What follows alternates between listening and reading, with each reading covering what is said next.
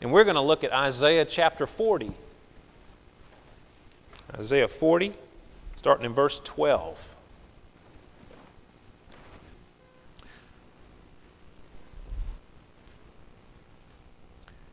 We've been looking at, uh, at, Isaiah 40 the last couple of weeks. Uh, verses 1 through 11 are a prologue to the last section of Isaiah, 40, verses 40 through 66. And a lot of the themes that are included in all those chapters are included in the first 11 verses. And verse 12 is kind of the beginning of the, of the, the body of this last section of Isaiah. And uh, it's a great section of Scripture and speaks very clearly to uh, our situation today. So let us give our attention to God's holy, inspired, and inerrant word. Isaiah 40, verse 12. Who has measured the waters in the hollow of his hand, and marked off the heavens with a span, enclosed the dust of the earth in a measure, and weighed the mountains in scales and the hills in a balance? Who has measured the Spirit of the Lord? Or what man shows him his counsel? Whom did he consult? And who made him understand? Who taught him the path of justice, and taught him knowledge, and showed him the way of understanding? Behold, the nations are like a drop from a bucket, and are accounted as the dust on the scales. Behold, he takes up the coastlands like fine dust. Lebanon would not suffice for fuel, nor are its beasts enough for a burnt offering. All the nations are as nothing before him. They are accounted by him as less than nothing and emptiness. To whom then will you liken God? Or what likeness compare with him? An idol. A craftsman crafts it, casts it, and a goldsmith overlays it with gold, and casts it for its silver chains. He who is too impoverished for an offering chooses wood that will not rot. He seeks out a skillful craftsman to set up an idol that will not move.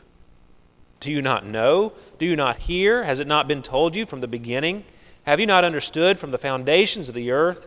It is He who sits above the circle of the earth and its inhabitants are like grasshoppers, who stretches out the heavens like a curtain and spreads them like a tent to dwell in, who brings princes to nothing and makes the rulers of the earth as emptiness. Scarcely are they planted, scarcely sown, scarcely has their stem taken root in the earth.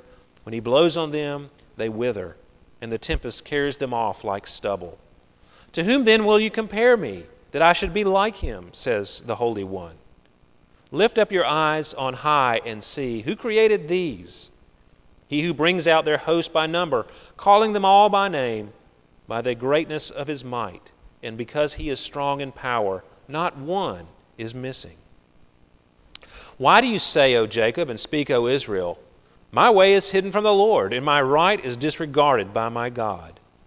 Have you not known? Have you not heard?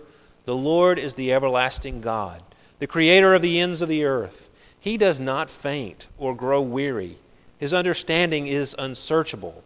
He gives power to the faint, and to him who has no might, he increases strength.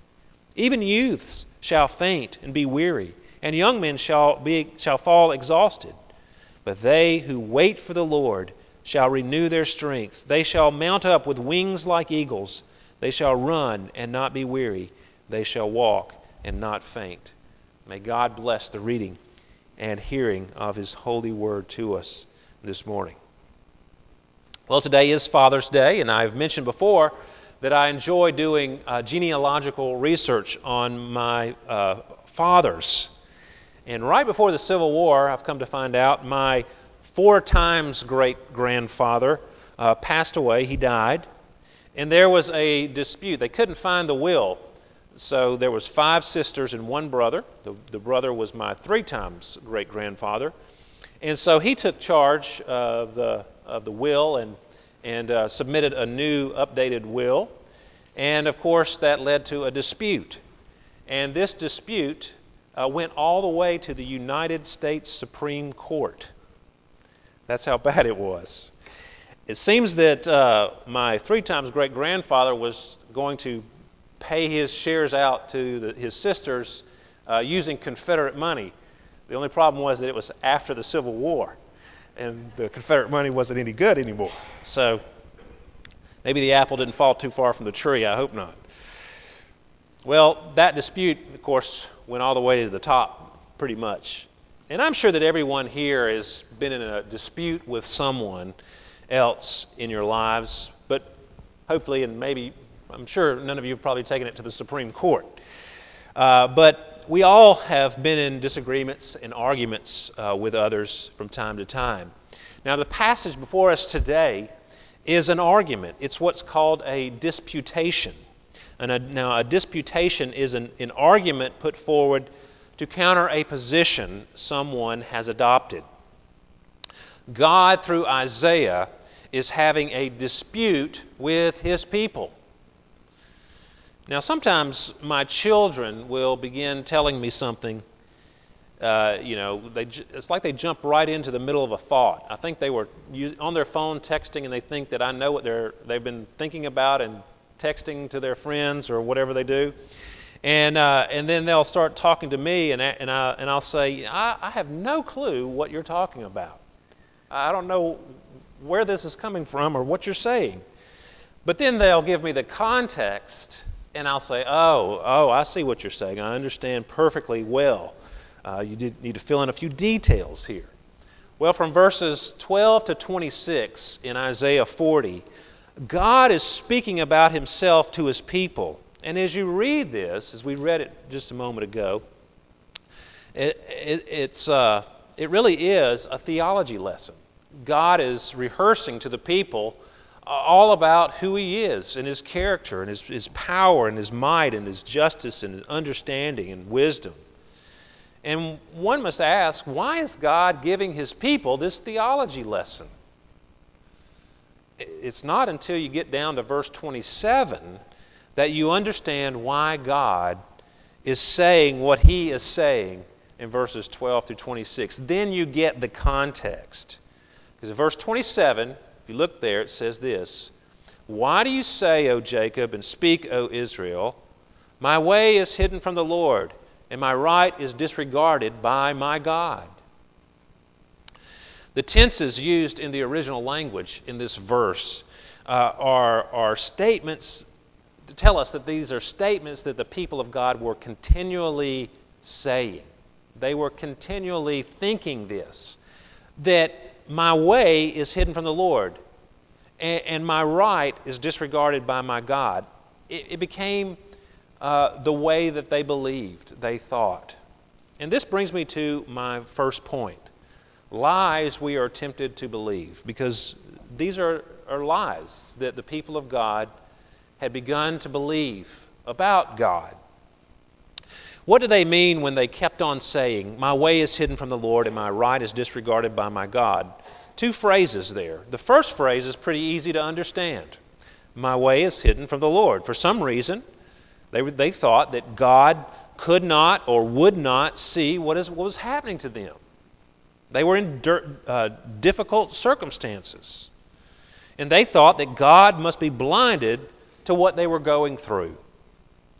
If God could just see what was happening, surely, surely He would do something about it. And since He's not doing anything about it, possibly He can't see what's going on here.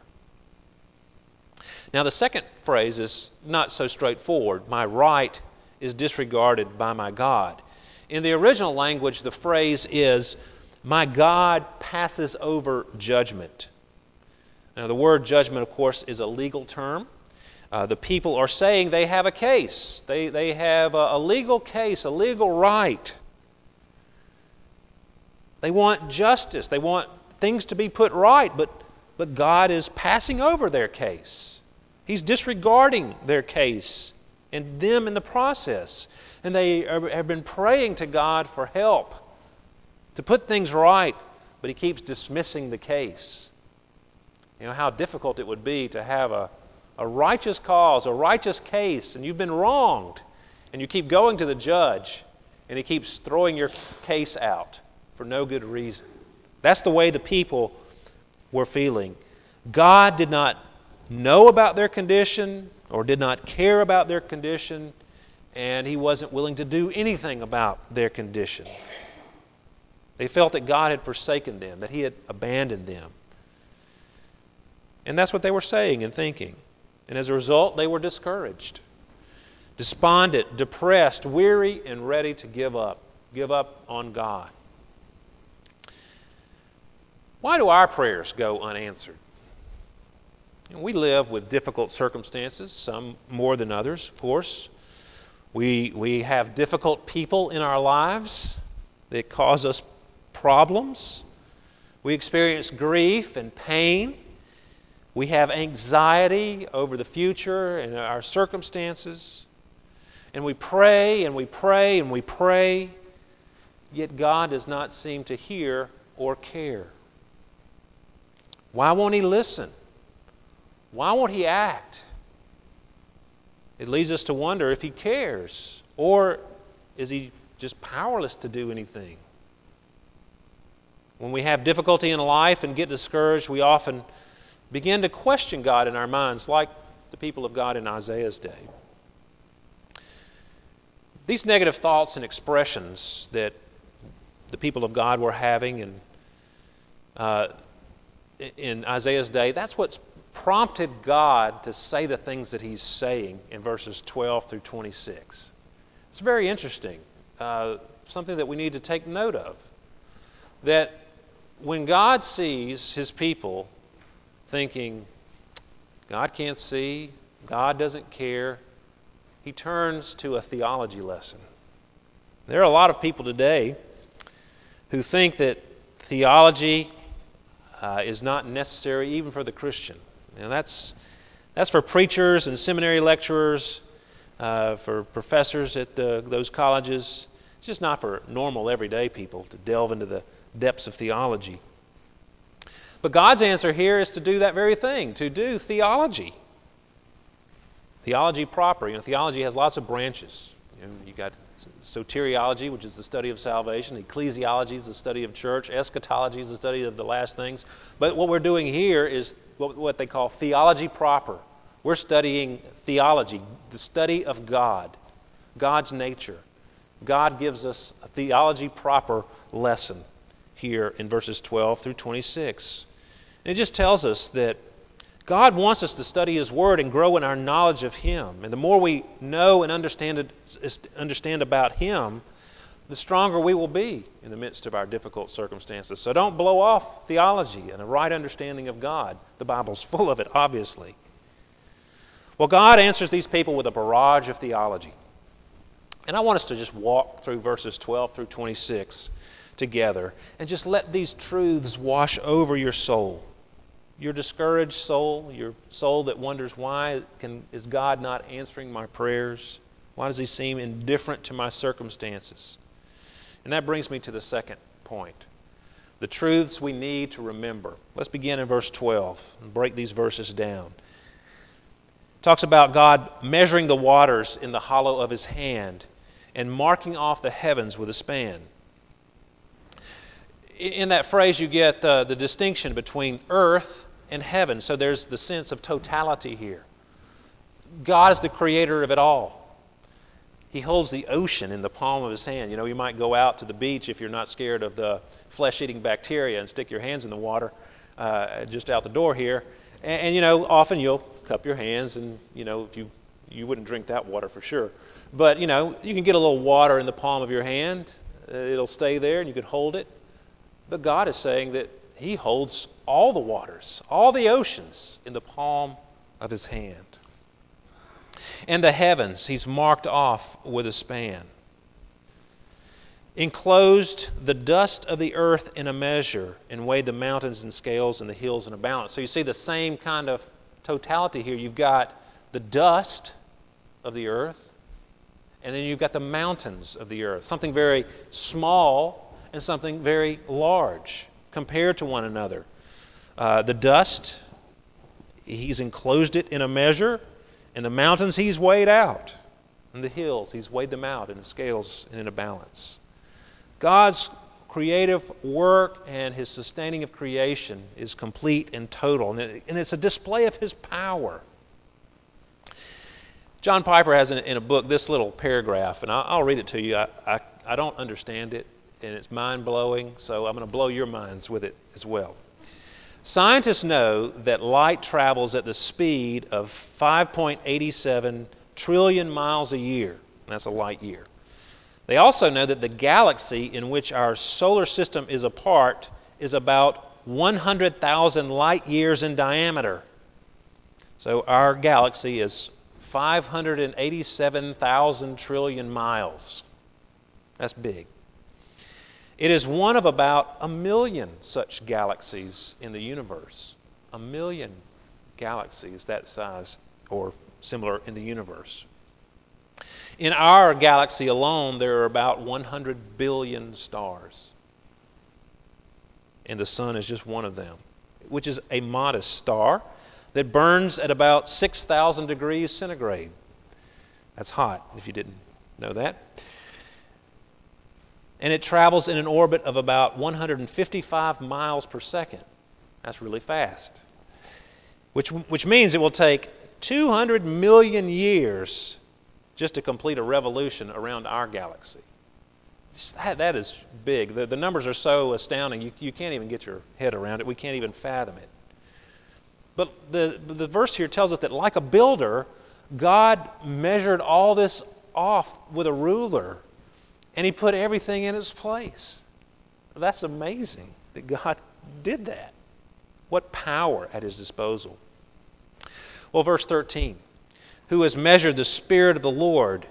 Uh, in other words, uh, who, who has uh, controlled it, who has measured it out, you know, who, who is in charge of it the Spirit of the Lord, His Spirit. Or what man shows him his counsel? You know, what, what man tells God what to do? Whom did he consult and who made him understand? You know, who, who does God go to for advice? Well, there's, you can't go any higher than God. He has all resources of wisdom and knowledge. Uh, he defines what wisdom and knowledge are. Who taught him the path of justice? and taught him knowledge and showed him the way of understanding? Of course, the answer to all these is no one, no man. Justice begins and ends with him. No one taught him anything. He knows everything. And he knows everything about you. Every single thing. He knows it. Verse 15 Behold, the nations are like a drop from a bucket and are accounted as the dust on the scales. Behold, he takes up the coastlands like fine dust. So, uh, if we think about nations, they're the greatest human entities on the planet, the nations. Some are more powerful than others. You know, the British Empire at one point, the sun never set on the British Empire. It was very powerful and influential. Uh, but that's just uh, a drop in the bucket to God. America, most powerful nation on the earth. And it tells us here that it's like dust on the scales. Now, I have a pair of scales in my bathroom, and I weigh myself just about every day because I have fooled myself thinking that I'm trying to lose weight, but it's not going anywhere. But I notice sometimes that there's dust on the scales. Now, I don't reach down and make sure it's wiped off. Why not? I mean, the dust could make me weigh more, couldn't it? No, the dust is, is, is of no account. The dust doesn't make a difference. I still weigh as much as I did yesterday, and it's, you can't blame it on the dust. The nations are like dust on the scales, he says. They don't, they don't have any weight whatsoever compared to God. He's much greater, bigger, and more powerful than they ever thought about being.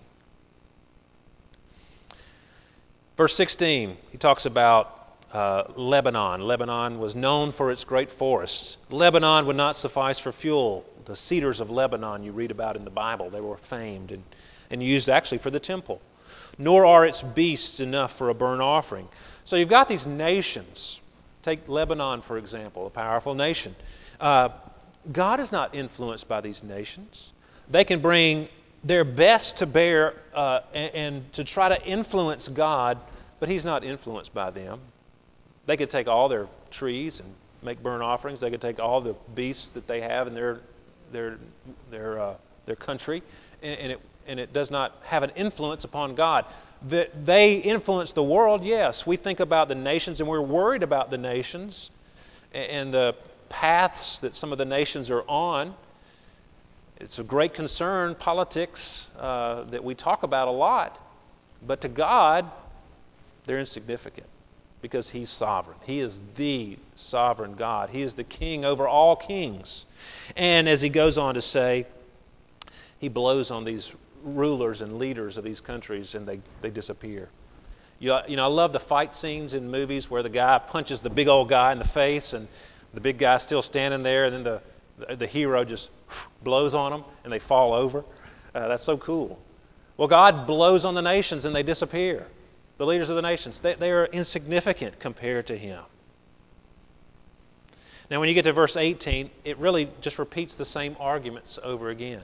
It goes back to creation, goes back to His wisdom, goes back to His sovereignty over the nations, talks about how He is over all of this thing. He's more powerful than all, and He has an infinite amount of knowledge and wisdom. Now, do you get the point that God is making here? You know, we can get caught up in this theology lesson of, of who God is and, and all the details that He gives about Himself. But He's addressing the, the question that the people of God were having Does God hear? Is God disregarding my case? To say that God cannot see or understand is to question His ability. Is God powerful enough? Is he big enough to deal with your problem? Is he powerful enough to help you? Of course he is. That's the, that's the question. You know, he's given us these questions of theology. Uh, who is God like? I mean, he knows everything. He's got all power at his disposal. He sees everything. He, he knows the universe. He keeps the stars in their place. So, yes, he knows all about you. And to say that God disregards your case is to question his wisdom. And of course, he's the one that invented wisdom. He is wisdom. He knows what he's doing. We may not understand his reasons, and we may not, may not be privy to his purposes, but we should never question that he knows what he's doing in our lives. We must trust his wisdom and his hidden purposes. And we must believe the truth that God is absolutely just and he will always put everything right. Jesus told his disciples the very same thing. Matthew chapter 10 Are not two sparrows sold for a penny? And not one of them will fall to the ground apart from your Father. But even the hairs of your head are all numbered. Fear not, therefore you are of more value than many sparrows. God knows the number of hairs on your head. For some people, that's a bigger number than others and takes more knowledge. But, uh, but God knows all about you. The point is, God knows you intimately, He knows what's going on in your life. And I guess the crux of the matter really is you know, we all know that God is big and powerful. If we didn't believe that, we wouldn't be mad at God uh, it, we're mad because we know that He can do something about it. And we wonder, you know, why is He not being fair? But we know He's a fair God and He's just and we, we believe He's loving. Really, the crux of the matter is do I believe that God values me, like Jesus is talking about? Do I believe that He loves me, that He's going to use His power and that wisdom for me? Sure, he's powerful, he's wise beyond imagination, but is he for me? Sometimes it seems like he's against me when he ignores my case. But I'm going to take you back to Romans 8. And the verse we all love to quote, but sometimes find it hard to believe. That we know that for those who love God, all things work together for good, for those who are called according to his purpose. All things work together for the good. God is wise. He has a plan. He has us right where He wants us. That's what that says. Even in spite of difficult circumstances, difficult people, grief and pain, God has us, and He's using those things for our good. And he goes on, and I think, how do we know that? How do we know that? Paul goes on in Romans 8. What then shall we say to these things? If God is for us, who can be against us? He who did not spare his own son, but gave him up for us all, how will he not also with him graciously give us all things? Who shall bring any charge against God's elect? It is God who justifies. Who is to condemn? Christ Jesus is the one who died, who more than that, who was raised, who is at the right hand of God, who indeed is interceding for us. Who shall separate us from the love of Christ? Shall tribulation or distress or persecution or famine or nakedness or danger or sword, any of these things that, that are likely to make us think that God's not seeing us and God doesn't care? Does that separate us from the love of God? No. In all these things we are more than conquerors through him who loved us. For I am sure that neither death, nor life, nor angels, nor rulers, nor things present, nor things to come, nor powers, nor height, nor depth, nor anything else in all creation will be able to separate us from the love of God in Christ Jesus our Lord.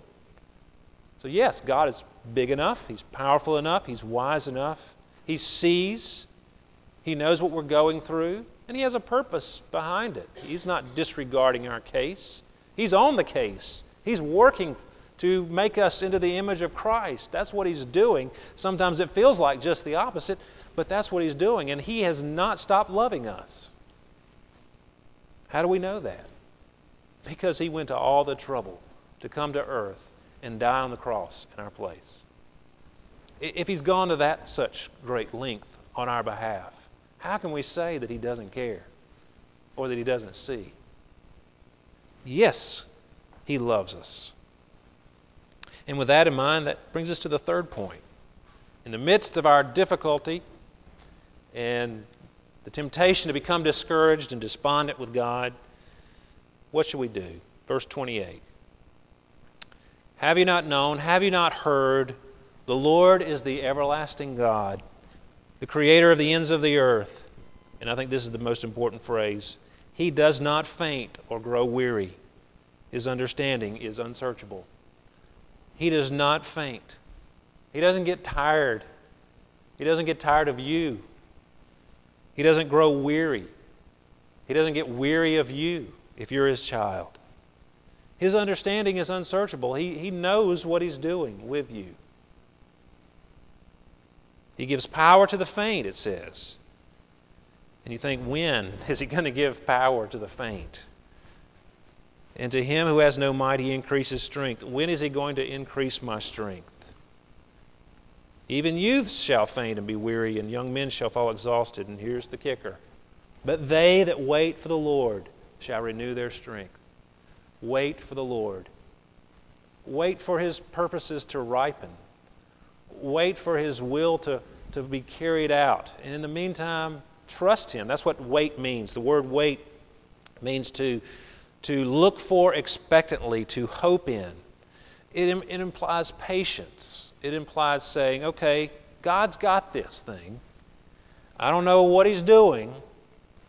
And, you know, it seems like we're going in the wrong direction. But I know that He's driving the car and He's going to get me to the right destination because He's promised to do so. And He's gone to great lengths to get me in the car by dying for my sins. Wait for the Lord. Trust Him. Don't fret.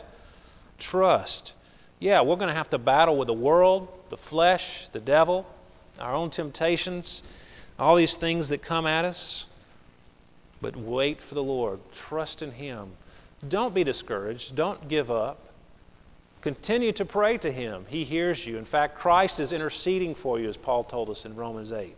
Christ is interceding at the right hand of the Father for you, if you're His child.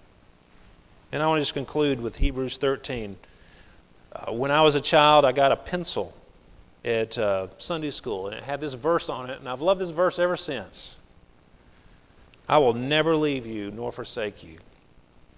That's what was on the pencil. But to back up and read the whole verse Keep your life free from love of money, and be content with what you have, for he has said, I will never leave you nor forsake you.